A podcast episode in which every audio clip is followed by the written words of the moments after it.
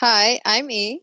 And I'm F. And, And hey, hey, you you know, know what? This is the seasonal minisode. Woo! Woohoo! Or should I say, because you know, spooky. Um, Oh my goodness. that was my best howl. I am obviously not a howler. Werewolf trained. Yes. so this is the seasonal seasonal minisode, and just for clarification, we're saying it's a seasonal minisode because neither E nor I celebrate Halloween. Not that we hate you if you do. It's fine if you whatever if you do. Um, but E and I don't celebrate Halloween. E for what reasons again? I, I I just don't know that it happens. It just kind of whoops by. It's Halloween. Hello. Because Hallow- yeah. we live in the Philippines and literally it's like September, it's Christmas. So like Halloween, it's like woo and then spook and then woo, but it's such a small blip on the radar. And it gets it gets eaten up also by like the Feast of All Saints. So it gets Yeah. ha- yeah, it gets swallowed up by the whole if you guys don't know about um the I- I just want to mention this because I was in a call with an an American person recently and we were talking about like holidays in the Philippines for some reason and I mentioned yeah November 1 is a big do in the Philippines. It's going to be a bit strange for us. And she's like oh why? And I'm like well um generally it's the day that we go to the cemetery and have karaoke parties. And she's like what I'm like, yeah, we have barbecues in the cemetery on November 1st. And she's like, why? And we're like, well, it's kind of like having a family reunion, except that part of the family is dead. And she's like, Mhm. that's a thing. And I'm like, yep.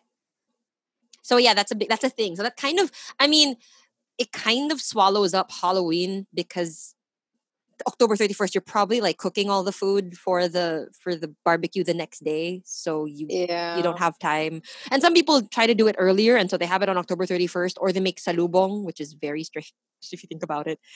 You go there at night on October 31st, and you stay until like November 1, blah blah blah.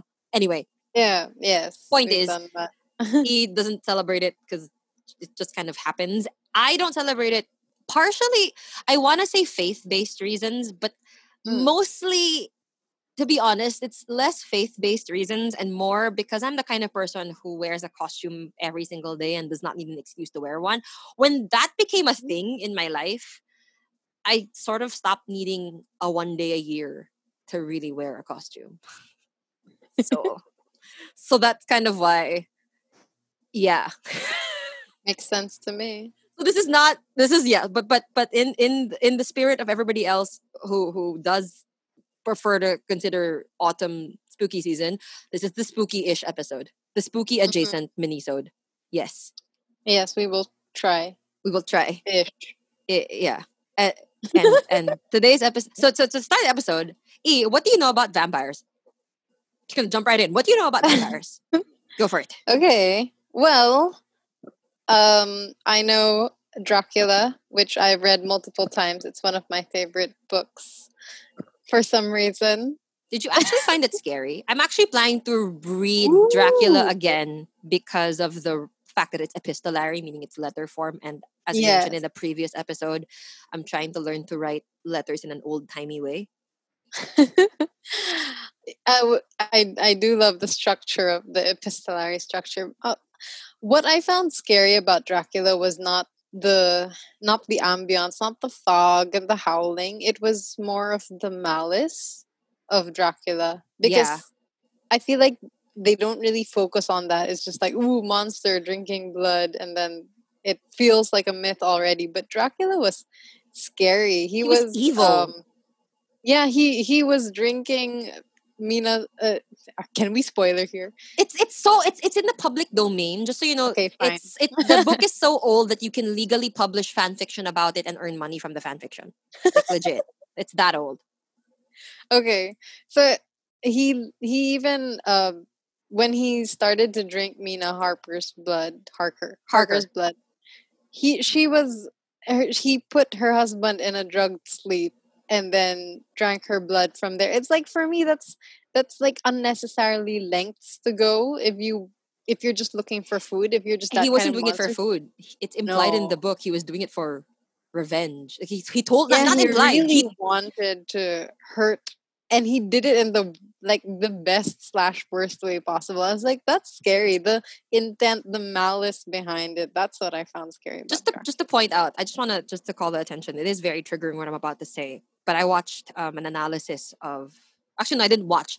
I was reading some reviews about aforementioned legally publishable fan fiction because there are obviously a lot of fan fiction about Dracula, right? That gets published like their own spin on Dracula, their own sequels about Dracula. One of the, there was comments on Goodread about this one that I'm not going to mention the title because I don't want to bash the author accidentally, but they were commenting that they didn't like this take because they made Mina in love with, and it's very common after the Francis Ford Coppola movie that that's a, th- a spin that they put that they make Mina in love with the Count. When in fact, Yeah. if you read the book, the source material, what the Count does to Mina is nothing short of assault. It is a metaphor for eh, essentially it is a, it is a metaphor for sexual assault. Um, because she's also made to drink from Dracula. Like I remember the line I had to, I must I had to either suffocate or swallow. That was the Mm. line that she says in the in the book and that really stuck with me. So he's very monstrous. Dracula is is terrifying not because he drinks blood but because he just is a bad bad guy. a very bad guy. Yes. Yes. Yeah. So so that's what you know about vampires. What else do you know about vampires? That's that's one thing I know about vampires. I did actually love the BBC version, but not for the reasons that I love the book. And I already know that's a controversial opinion. Uh, and then my other experience with vampires is probably Twilight is my other deep dive. It's my only other deep dive because I love Dracula so much as a Mhm. story that Twilight is it is another story, but it is vampires. But I did deep dive into that too. So Interestingly, we did have a friend in university who actually deep dived into both and compared and contrasted them, right? Oh yeah. yeah and and Yes. found that that um meyer because she was an english lit major right she might have like mirrored some story beats of dracula in twilight Partly the the first person epistolary-ish style form is but def- also like the reveal i remember that being a point that our our friend mentioned the way that sh- that that she finds that bella finds out that edward is a is a vampire is very similar to the way that jonathan harker he figures out takes off his shirt and sparkles. No. Dracula doesn't take off his shirt and sw- no, no, no. Dracula does take off his shirt, and when when he makes Mina drink, though he doesn't. She doesn't drink from his hand. She drinks from his chest. Yeah, he opens up a vein in his chest. Mm. Yeah, yeah. yeah. Anyway, Twilight. Yes, continue. so I want you to talk more about it because if if you make me start on vampires, I will not stop oh, because true. it is it has become one of those things that I've become even more obsessed. Like I was passively obsessed with them. Actually, when I was a kid, I used to be deathly afraid of vampires. I actually kept like a clove of garlic on my windowsill, and I was literally like, "Yeah, like I was afraid." Like I'm like, "Why does the room smell of of garlic?" And it's because I would literally go like little baby Frankie, go to the kitchen, grab a, a head of garlic, and put it on the window until it began to smell. Because I was that afraid of, of vampires. I, I love that. Okay. Um, But so the, the the character development, what I'm gonna get to from baby Frankie to now Frankie is is, is huge. so you continue with Twilight first. oh man, uh, Twilight is Twilight is harder. Twilight. I didn't like Twilight for its supernatural themes. I really loved it for its family, which is oh my goodness. Sorry, I just realized it's one reason I also love Dracula as the because the oh, yeah. the other main characters were the three male best friends. yeah, Uh, Lucy, the wife best of friend of the no, the best friend of Mina, who's i- yeah, but she was also the fiance, fiance. ah yeah. Oh, they didn't get married. They oh, didn't yeah. get married because yes, she was the fiance of the nobleman, Yeah, yeah, right? yeah. So you have three best friends. You have Mina, Lucy, Jonathan Harker, all fighting together to uh, stop the count from taking away those whom they loved. And it was very much a family that was not blood, but the way they fought for each other, admired one it another. was a blood family in a sense Uh, because of. But not a blood because of the shared blood. It's because they were fighting somebody who drank blood. Thanks. Don't you mean thanks? Oh my goodness. um uh, um anyway but that's something i love about uh, dracula the book and even dracula in bbc if we put dracula aside it was very much about the the strength of the human spirit so Mhm. there are certain characters that would just shine suddenly when compared to the the ones who were self-interested or the ones who uh, defended only themselves. There were certain people who just exploded. Like the way they were written was so good. It was about the power of the human spirit. So that aside, Twilight, I also loved that it was more about family. It was about this big family that wasn't related by blood. They were all adopted, more or less. Children. Technically, still blood, just in a different way. okay, yes. Well, the, the same person turned almost all of them. No, the same person But- turned all of them except for. no, not, not for- all. Wait. No, didn't Uh, didn't Carlisle turn everyone ex- i- i- in the Cullens? Except Alice and Jasper. Oh, who turned Alice and Jasper? Oh no, they, they were they were adopted like as vampires already, right? Yes, Yeah, they yeah. found the Cullens. Yeah, yeah, yeah. yeah. Yeah. Yes. So I just I love the story about this big family who took care of each other and watched out for one another, not just because they were vampires, but because they were uh they were a family. Those were my favorite parts in the book. Mm. The werewolves and the vampires because I think, I'm sure, actually no, I blogged about it. Stephenie Meyer writes very not very much well. Uh, I, I'm just going to say it but she writes family interactions uh, stunningly. She doesn't tell, she shows, like just the way they talk to each other, the way they move around each other. She doesn't need to. She's meh at the love story, but she's great at the family drama yeah, or the family bad at- relationship. at plotting too and everything. But the moment, we will get into it. We will have a separate Twilight. We were actually planning a separate Twilight episode because Twilight Renaissance is real, and whether you love it or Oh, hate it, yeah. it is Oh, a yeah. cultural. It is a watershed moment for culture, for pop culture as a whole. So y'all prepare for that. we gonna discuss it, and we're not. We're gonna not. Ba- we're not gonna bash it. Actually, I think we're gonna be good geeks about it and just talk I about it. think we are. Yeah, Yeah, yeah. Even if I don't actually like it. yeah. it'll be fun and and Frankie. Okay, continue. okay, okay, okay. Um, where was I? Yeah, family. So the twi- that's what you know about Twilight. So vampires are Dracula and Twilight and family bond family bonds. I just wanted to point out that another really good kind of pop culture, and I might get shot for this. Another really cute pop culture vampire thing is the Hotel Transylvania franchise, Oh, which is also about family, and I love it. Like it's just so, like I cried. I oh, F- Hotel Transylvania one. I'm not gonna lie, can relate to Drac and his love for Mavis, and mm-hmm. just so yes. Anyway, what is it with vampires and family? It's really interesting.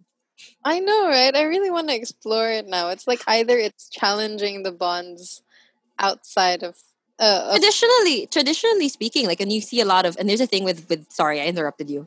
The bonds of you were saying. Sorry. Oh no, go for it. Okay, sorry. Because traditionally, like, there's a trope with vampires. Okay, so I got into vampires again. Where do I start? So from a little baby, baby child who was afraid of vampires, somehow I aged into a person who identifies not in the there. There are actually people who identify as sanguivores. Like it's a it's a occult thing. Like they identify as living vampires. Okay. I'm not that. in fact, I like my steaks medium, not rare. Um, yeah I see. yeah, and I won't eat dinuguan because it smells funny. Sorry. Uh, I'm not afraid of blood though. Like it doesn't bother me, but yeah. But I identify as a vampire and everything else because I mostly because I'm very, very, very, very, very pale and uh, and I don't like the sun. I don't like heat. Anything, yeah, and I like you know foggy, cold, atmospheric places. Like you know, Forks is totally my jam, my jelly, and my peanut butter. I like the idea of a place where it's rainy all the time. Um, and yes, and I've been told because parts of my body have never seen a tan ever that if I wear shorts, particularly my legs, but they're covered in like psoriasis scars, but the parts that aren't scarred are so white apparently that they glow in the sun. like that's a comment I've gotten. So yeah, I'm a vampire. I see. I've gone from I- like and funny story. My mom did my mom being you know con- con- very good Christian mommy. She didn't want me to read Twilight because she she, she didn't want me to be into vampires and, and stuff. And I told my mom like jokes on you. I am a vampire. Still didn't work. We joke that like you and I had this conversation because I I'm a vampire, but I like eating garlic, and then you and you had an explanation for it. Garlic Oh, and wait, vampires. like- Why why do why do vampires not like? Because you know this. Why do vampires not like garlic? because garlic is a cleansing agent. At least in Dracula, Yeah. right? Uh, the Dracula family were mm, were Satanists, and yeah, Dracul, were- son of the devil. Yes, basically. So when Van Helsing comes in, he brings these things like salt, holy water, garlic, because they're all cleansing agents. So supposedly they keep out. So the canon, so the canon that Esther and I have f- figured out is because technically, because I'm a Christian, I'm a Christian vampire. Cleansing agents don't bother me. which is like, which by the way is literally a running joke in some like vampire comedies. Like, there's this like one meme where it's like, uh, the guy takes out the cross and is like, "Ha, vampire, stay back," and the vampire goes to Mexican, it's a Mexican drama. I think the vampire goes, "Ha, I'm a Jewish vampire. It has no effect on me." Oh my goodness. So so okay. So I said that because I'm not I'm a Christian or a vampire. That's why I'm okay with garlic and holy water and all of that stuff. But because so my my Oh. canon is because technically vampires are corpses, essentially the reanimated corpses in the same vein as zombies. Actually, if you look through the historical precedent before we got the sexy vampire, which is really Bram Stoker kind of created the sexy and menacing vampire, or not really him.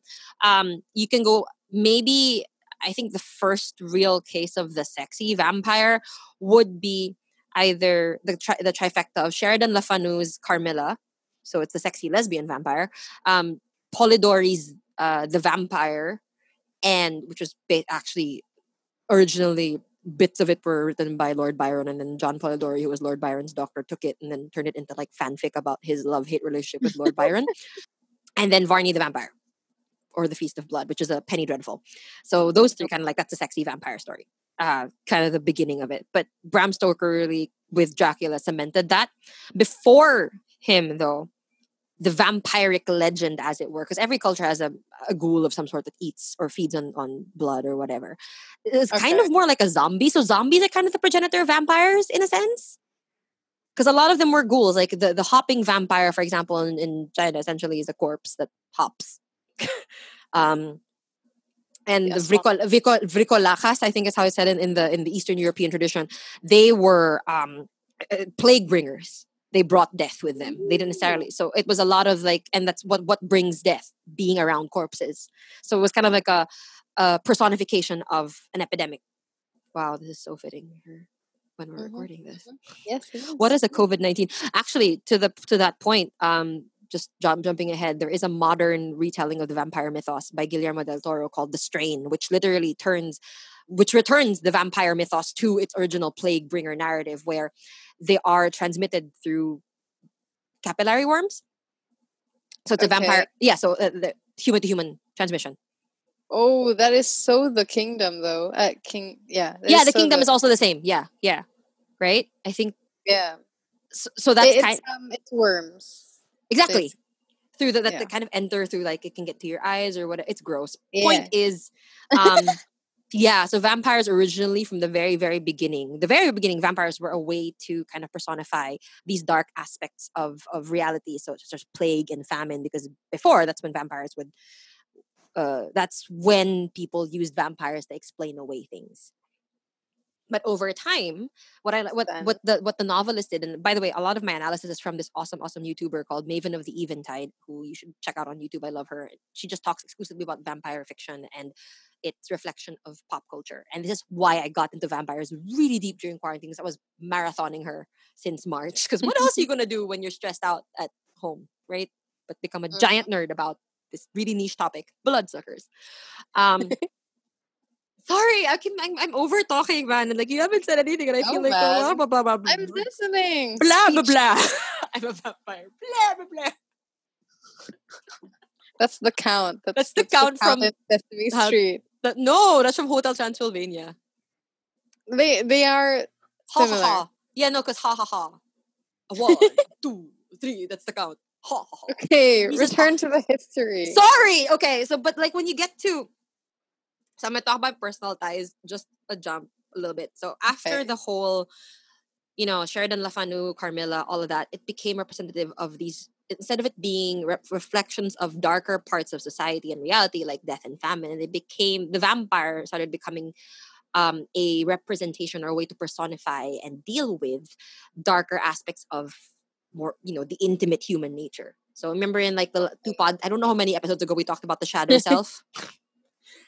Right? That whole like concept Yeah. of the shadow and the ego. So yeah, in a sense, a vampire is the shadow personified. He is not the animus, I would say, because the animus is the idea, blah, blah, but blah blah blah, but like basically the personification of the shadow.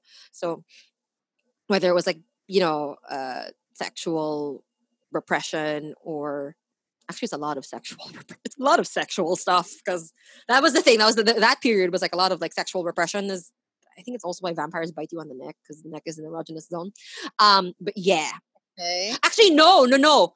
The vampires biting people on the neck thing, apparently, so they discovered this unoriginal manuscript of Dracula by Bram Stoker that was more saucy.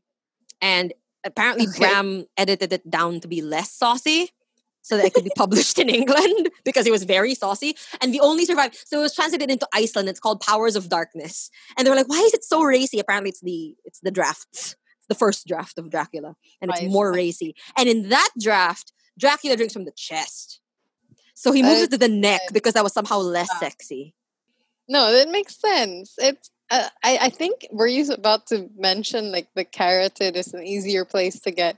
No, I was gonna I was gonna mention that it was some, somehow simultaneously less sexy and more sexy. Like I think by I think by making Dracula bite people on the neck, Bram Stoker made the neck sexy. Oh well, you know. Vampires invented hickeys. There.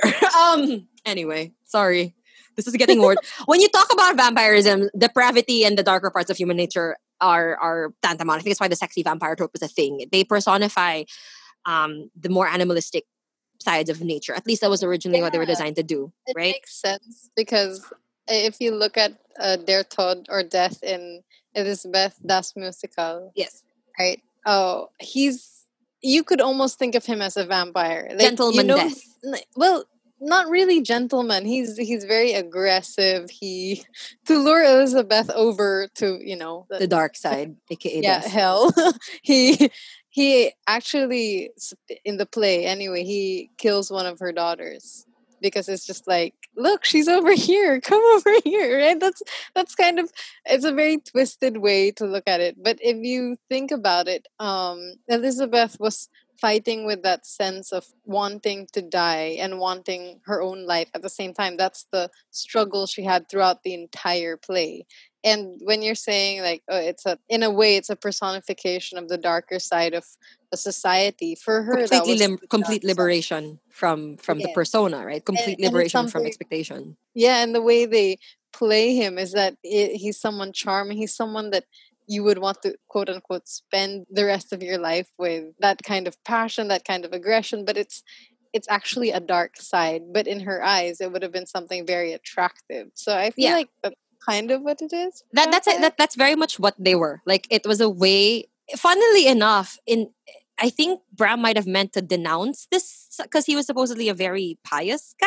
I don't I don't remember very well what they say about it. But instead of it's interesting that the mythos has evolved from it being uh, something horrifying to it being something intriguing. You know, this personification. I think that's why you've seen the vampire adapt from this horror, this like black and white villain to an anti-hero because as a society we're moving more and more towards understanding that we cannot totally condemn our dark side. We must meet it, we must understand it, blah blah blah blah. And that leads me to this kind of like interesting point why I got into vampires really and it was because of Maven of the Eventide was because of her discussion of one of my favorite vampires. She was the one who really kind of I sense turned me over completely to being my full vampire self and that was Marceline the Vampire Queen from Adventure Time. okay. I I love her because Marceline is is there aren't a lot of really good female vampires because usually female vampires fall super hard into the slutty sexy vampire trope. It starts with the Brides of Dracula where they really exist just to seduce and they are very one dimensional. Even Carmilla in in the original Le Fanu text is very one dimensional. You guys can check that out. It's a super short novella. It doesn't take long to read Carmilla, I swear. So super they're one dimensional. Okay. So fully fleshed, and this is an episode that Maven of the Eventide actually brings up. Fully fleshed out female vampires are hard to find, and Marceline is one of the really, really good ones because she's not a goody two shoes. She's a good character. She's on the side of the heroes, but she's also very naughty. I think it's the word. She she pranks people. She does evil stuff. She not evil stuff, bad naughty stuff. She's a rebel. She's a rock star. but she's also very considered, and she has a lot of negative traits, like very Okay. out in the open. But she's considered she's still still considered to be on the good side, and she, it's an incredibly nuanced portrayal of, in a sense, what it's like to be human, and also what it's like to grow up. Okay. Which is which is ironic because when you're a vampire, right, you're ageless. You don't really grow up. You don't grow old. Yeah. But what's interesting here is that even if even if Marceline does not age, she does mature, and that's something that's covered in in Adventure Time. This the, the idea of um, even somebody who essentially is preserved uh, can still progress, can still learn, can still grow, no matter how old and how stuck you are, which is really cool. And they do that in Adventure Time through this mini series called Stakes, which is just all about. She doesn't really, Marceline doesn't really, she appears in like 45 of the 200, 100 plus episodes. She's not in, in all of the episodes, but she's a huge Oh. presence. She's a crowd pleaser. And because she's such a crowd pleaser, they actually made this whole mini series about her called Stakes okay. which talks about her becoming a vampire, how she became one, talks about her origin story, um, and all of that. And it basically the premise of the series is that Marceline discovers a way through um, Princess Bubblegum, who is a scientist, to extract her vampiric essence so that she can become mortal. Because after a thousand years, she's tired of being immortal. She's tired of being a vampire. She wants to be immortal because she feels like being a vampire was the cul- becoming a vampire was the culmination of all the bad stuff that had happened to her in her life. And now that she wants to kind of move on with her life, she wants to start fresh as a mortal. Not a human, because she was never really human. She was always part, you're introduced to her dad in the series, and he's apparently the, yeah, the grand ruler of their version of hell. Um, yeah, I know, right? It's a very weird cartoon, but she's mortal. Um, and so that's that's extracted from her, but because it's extracted, it has to go somewhere. So it effectively, that vampiric essence comes back in the form of the last X number of vampires that she killed. Because apparently, before she got turned into a vampire, she was actually a vampire slayer, and she actually got turned into a vampire, and she was killing the last vampire on on the planet. Um, which is how she became the vampire queen because she killed the vampire king and she's the last vampire left, so she's the vampire oh queen. my god. Yeah, What a backstory. yeah, it's it's beautiful. And when I you guys, I'm not gonna explain everything here because you should watch the Maven of the Eventide episode on it because it made me cry. But what I loved about Stakes, and this is a not really a, spo- a spoiler for Maven's video, um, is that they use that plot of unbecoming a vampire and then dealing with and then staking, re-killing all these, dealing with these vampires from her past as a metaphor for dealing with your own actually uh, not even a super obscure one because each of these vampires was a moment in Marceline's past, a bad Yeah. memory. So she's coming back and she it's a, it's a metaphor for therapy essentially. It's become a metaphor for dealing with trauma and and mental illness, which is what I loved about this series. And so again, that's what I love about vampires is that because of their kind of affinity with the night, but because they're not as bestial as at least usually they're not portrayed as bestially. They're the if you think about all of the creatures of the night, you have werewolves, vampires, ghosts, blah blah blah. The most human are, I mean, okay, maybe ghosts, but vampires. Look, ghosts sometimes not because they can sometimes just be spirits stuck in a time loop, right? But vampires are the most human in that they're aware of the time they're in. They're conscious. They are a- they have agency. They're able to physically do things. They can move things. They can touch things. They're basically human and everything but something. Something's missing. Something is lost. Something is damaged. Something is different. Um, and so, because of that nature of a vampire as that kind of creature, they've become a really great way in literature and in art to deal with, you know, the parts of human nature about that about humanity. They're they're a really great way to to examine humanity. You know, um, in questions about yeah right like think about it um think about one of the tropes you talk about vamp family right? One of the tropes of vampires and funnily enough there is this trope in vampirism called our vampires are different because literally no two authors will make the same kind of vampire. So you have vampires that can walk in the sun vampires that can't vampires that have no souls vampires that have souls vampires that have a soul and have it removed and can be resold. Thank you buffy the vampire slayer also has some of the best vampires. Um so all vampires are different uh, but um, what's interesting about a lot of them is that they tend to come together in packs, right? Yeah. They yes. have, co- I think they're called covens, right? In in the Cullen one, they're called covens. Generally, they use that term for a lot of them, for a lot of different yeah, and what But we do in the shadows, they are flatmates. flat literally flatmates i love that what do you do what we do in the shadows is a beautiful depiction of modern vampirism and i love it Gorgeous. it's gorgeous and funny and just so sweet and anyway Yeah. Taika Waititi is is boss, boss lord. Um, yeah, but even the series. the uh, series is also so cute. and Laszlo and Nadja are my favorite immortal couple. Besides Nicky and Joe from the old guard, they are my two favorite immortal couples. Eh, Okay, mean, I- it's hard to compete with Nicky's nose. It- it I know hard. no Well, vampire that has Nicky's nose. Nadja Nadja can compete. I, I think no Okay, Nandor, can, but Nandor is like alone forever. So Oh. Anyway, point where were we? But a lot of them come together as families because, uh, and this is interesting. because if you think about it, vampires are like elves in a way. Like remember Okay. the Tolkien? Tolkien's elves they hold themselves off from the doings of man because, and that's why like you know you're not supposed to fall in love with a human being because they die and you don't. And in Yeah. many ways, the elves envy the human's death. And that's a trope in a lot of vampire fiction where you have the immortal envying the mortals for death. Like some of them outright try to die, some of them just keep going on. They live because it's a, it's a routine to be alive, to stay. It's like it's a survival instinct, but they don't actually want to live because after a Yeah. hundred bajillion years, whatever, you get bored.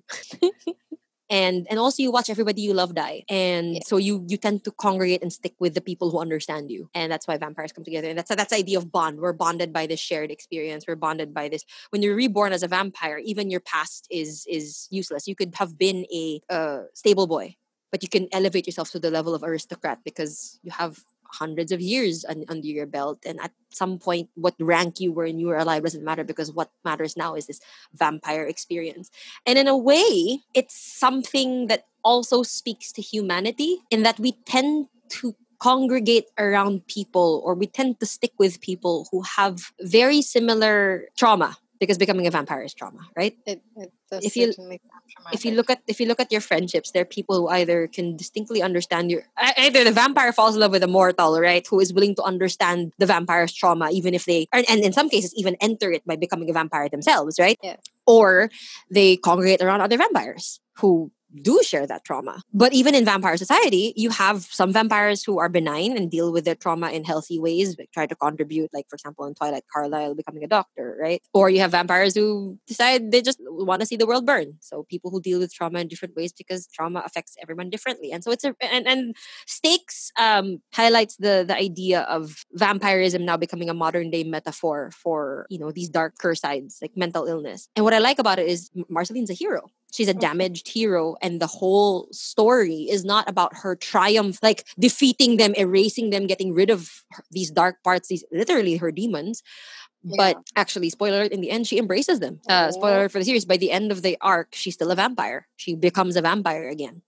But she's grown afterwards. She realizes I didn't have to not become a vampire to grow. I've grown through this experience and I can accept that this is who I am now and I can live with it and I can still have a fulfilling, happy life despite the fact that I have had to, that this is stuff that's happened to me and it can't be erased. It's in essence, she recognizes that it's the, in a sense, the stuff that's happened to me is what's made me me and it might not have been good. And I, some, yeah, I do kind of still wish it didn't happen, but I'm able to continue with my life and, and live. And for me, that is what has drawn me to the vampiric metaphor for myself now. Because aside from the fact that, you know, being in quarantine is sort of like being confined to a coffin. Mm. Yes. And the sun almost never enters my room because my blinds are always drawn because I hate the sun. Light ball. Anyway, of death. What was I saying?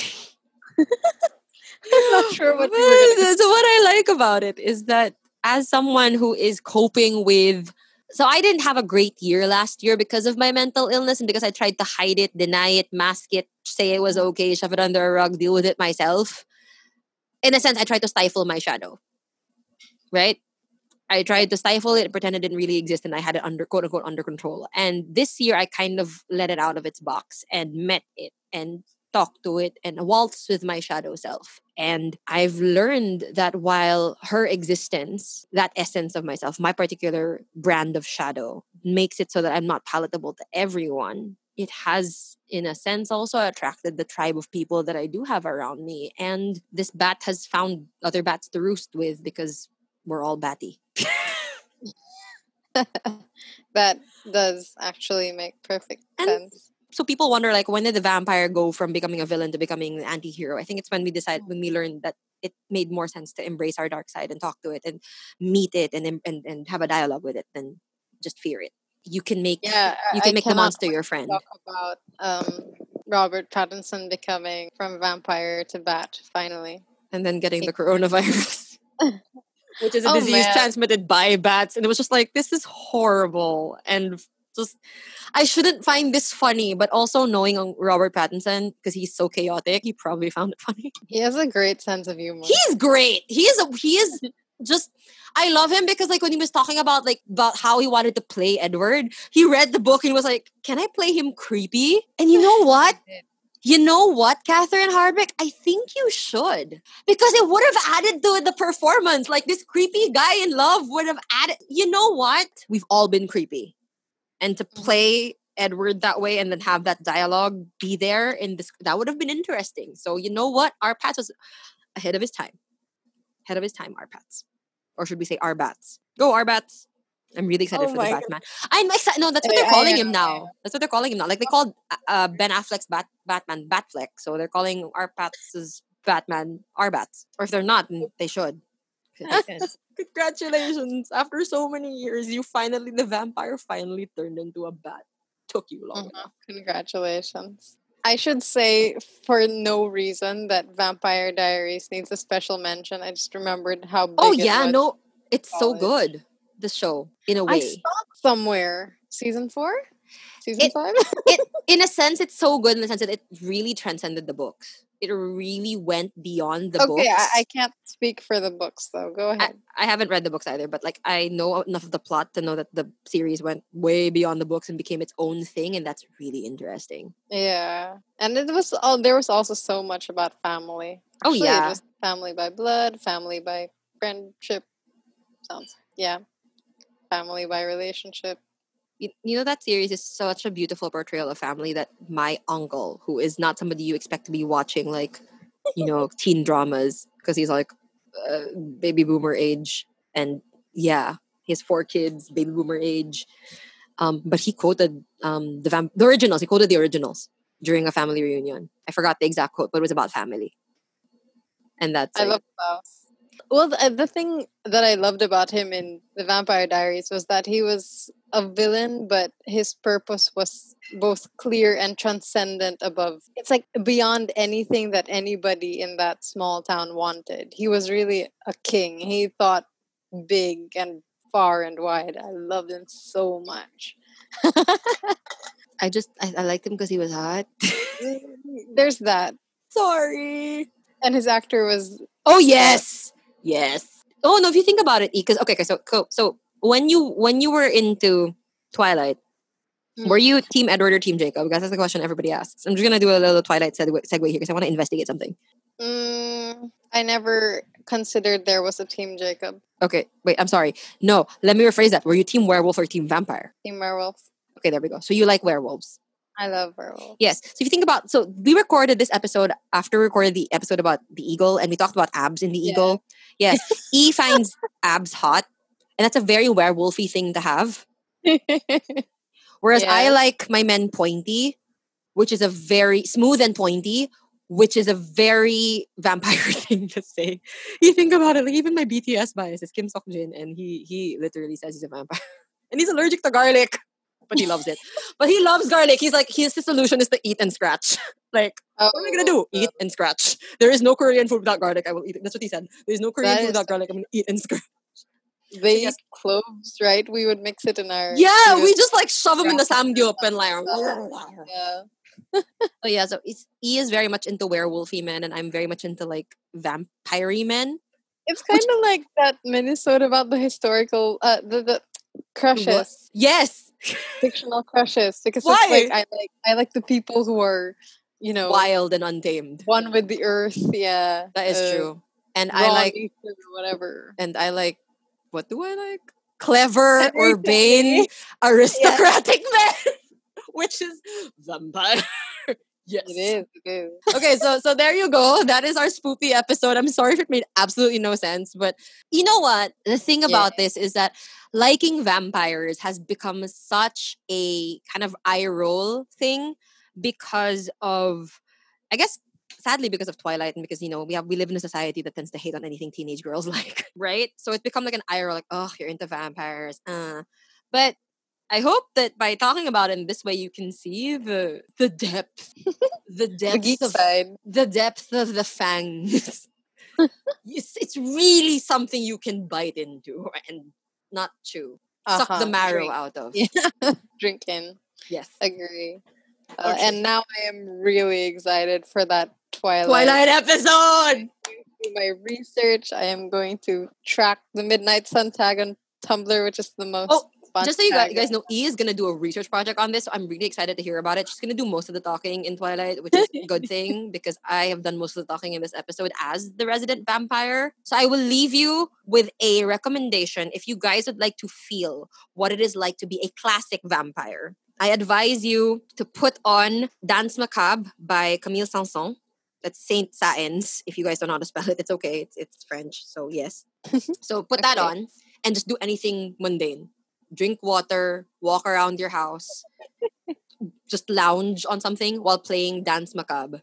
I promise And you, then- you will you will feel like a vampire. That that is exactly what it like. It's like to be a vampire. and then edit it into a TikTok video, upload it, and tag. And upload it and tag actually Frankie on TikTok. I'd love to see your vampire life challenges. I mean, seriously. Anyway, my name is F. My name is E. And hey, you know what? Blah blah blah. Bye. Bye.